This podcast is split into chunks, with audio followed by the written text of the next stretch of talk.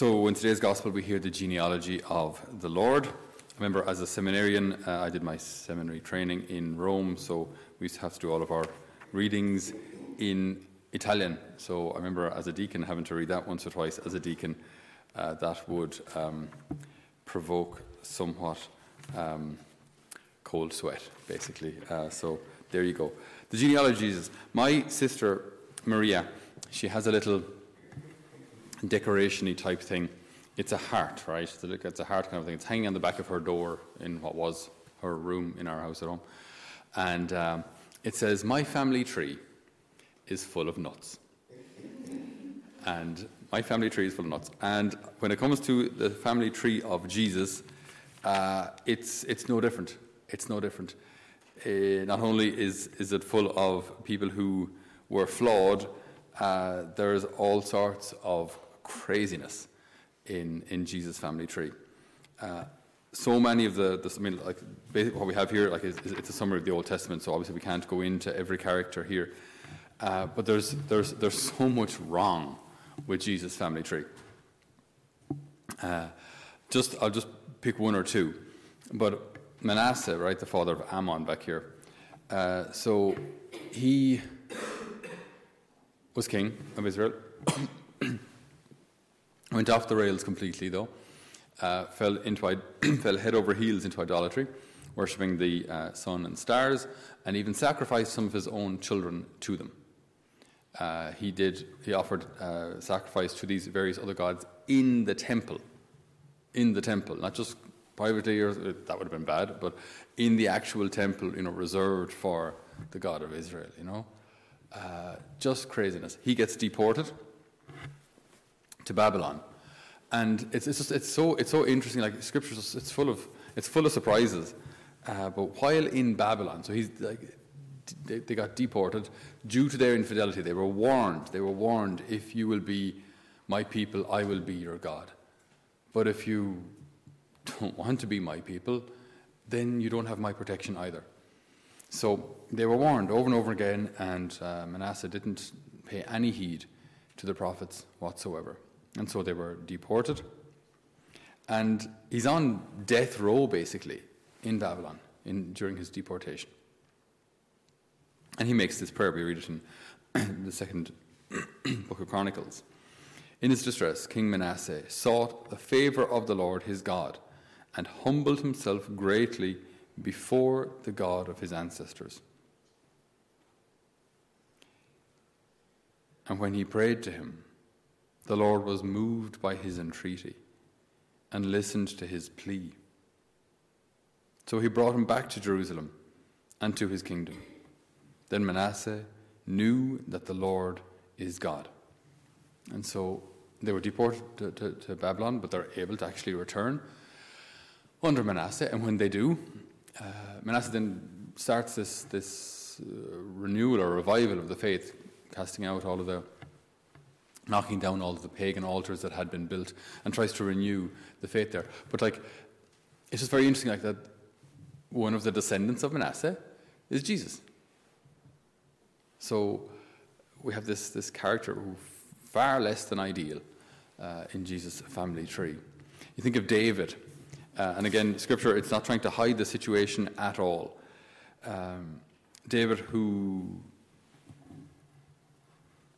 at the time of the year, as, Scripture tells us, at the time of the year when kings would normally go out campaigning, so at the time of the year when kings would normally go to war, what's David doing? He decides to hang around at home and kind of do nothing. So he's wandering around his palace. And while wandering around his palace, not doing what he should have been doing, uh, he sees this beautiful lady bathing on the roof, becomes fascinated by her, uh, has one of his servants send for her. She comes, and uh, lo and behold, uh, he indulges in his passions and she ends up pregnant with Bathsheba.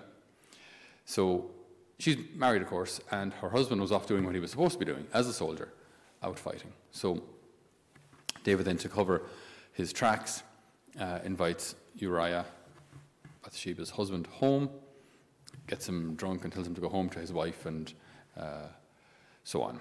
Uh, but he says, No, how can I go home to my wife? Uh, when my brothers are out on the battlefield dying. So he sleeps outside outside his home place. David says, Well, this is, I'm going to get caught when, when Uriah discovers she's pregnant and it's not him. Uh, the truth will eventually come to, to the fore. So, what we'll do is we'll send them out to battle, and then I'll command all of the fellow soldiers around him to draw back, leave Uriah in the front lines all on his own, which, of course, happened, and Uriah was killed. So, David is an adulterer and a murderer. And from him comes Jesus, eventually, down the line.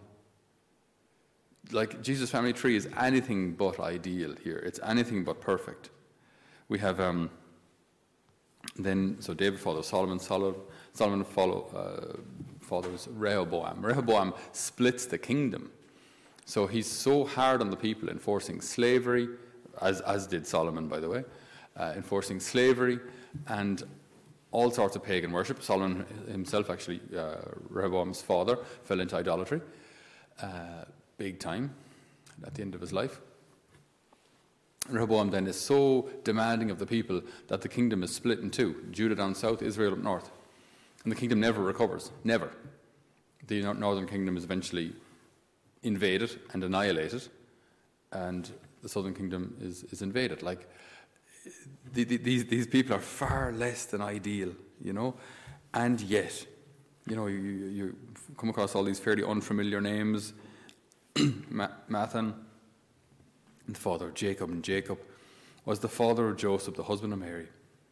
Of her was born Jesus, who is called Christ, who is called the Anointed One. And this, when we're thinking about this as well, and, and Jesus' family tree and the imperfection of Jesus' family tree, this is kind of consoling for me to think of our church, right? Which, again, when you look at its history, there are some amazing saints. There are some fantastically selfless uh, martyrs, missionaries, family moms and dads, just wonderful people. And there are some characters who are just completely off the wall. Uh, and obviously, our tabloid nature loves a good old scandal. So we love the stories of the Borgias and, and, and all those kind of crazy, uh, all that craziness back in the Middle Ages. And some of it may, be, may well be exaggerated, but look, there's a, sh- a truth in it as well. There's no doubt that things were not ideal and that uh, even some popes, not in their teaching, not in, the, not in the teaching of the church, but in their behavior, got things wrong. Absolutely. So this is our, this is our family. And our family tree is full of nuts. Our family tree is it's, it's full of people who, who were not perfect. And our church to this day is full of people who are sinners, just like you and I. And yet, this is our family. This is our family. And the Lord works through it. And the Lord works miracles through it. And the Lord has entrusted the treasures of His grace to the church to be distributed throughout the world. So it's, it's, it's an amazing responsibility put into fairly fragile hands, you know. We are but jars of clay. And yet, chosen nonetheless. Chosen nonetheless. So we ask the Lord today, imperfect as we are, that we may do what the Lord is asking of us today for the realization and building up of His kingdom. We ask that as we prepare now for the coming of the Lord at Christmas, that despite our mistakes, we might turn back to the Lord as Manasseh did, repenting humbly of his shortcomings. And so, even though entirely undeserved, he gets his kingdom back. We pray that we too, despite our sins and shortcomings, that we may discover the kingdom of the Lord within our hearts. Amen.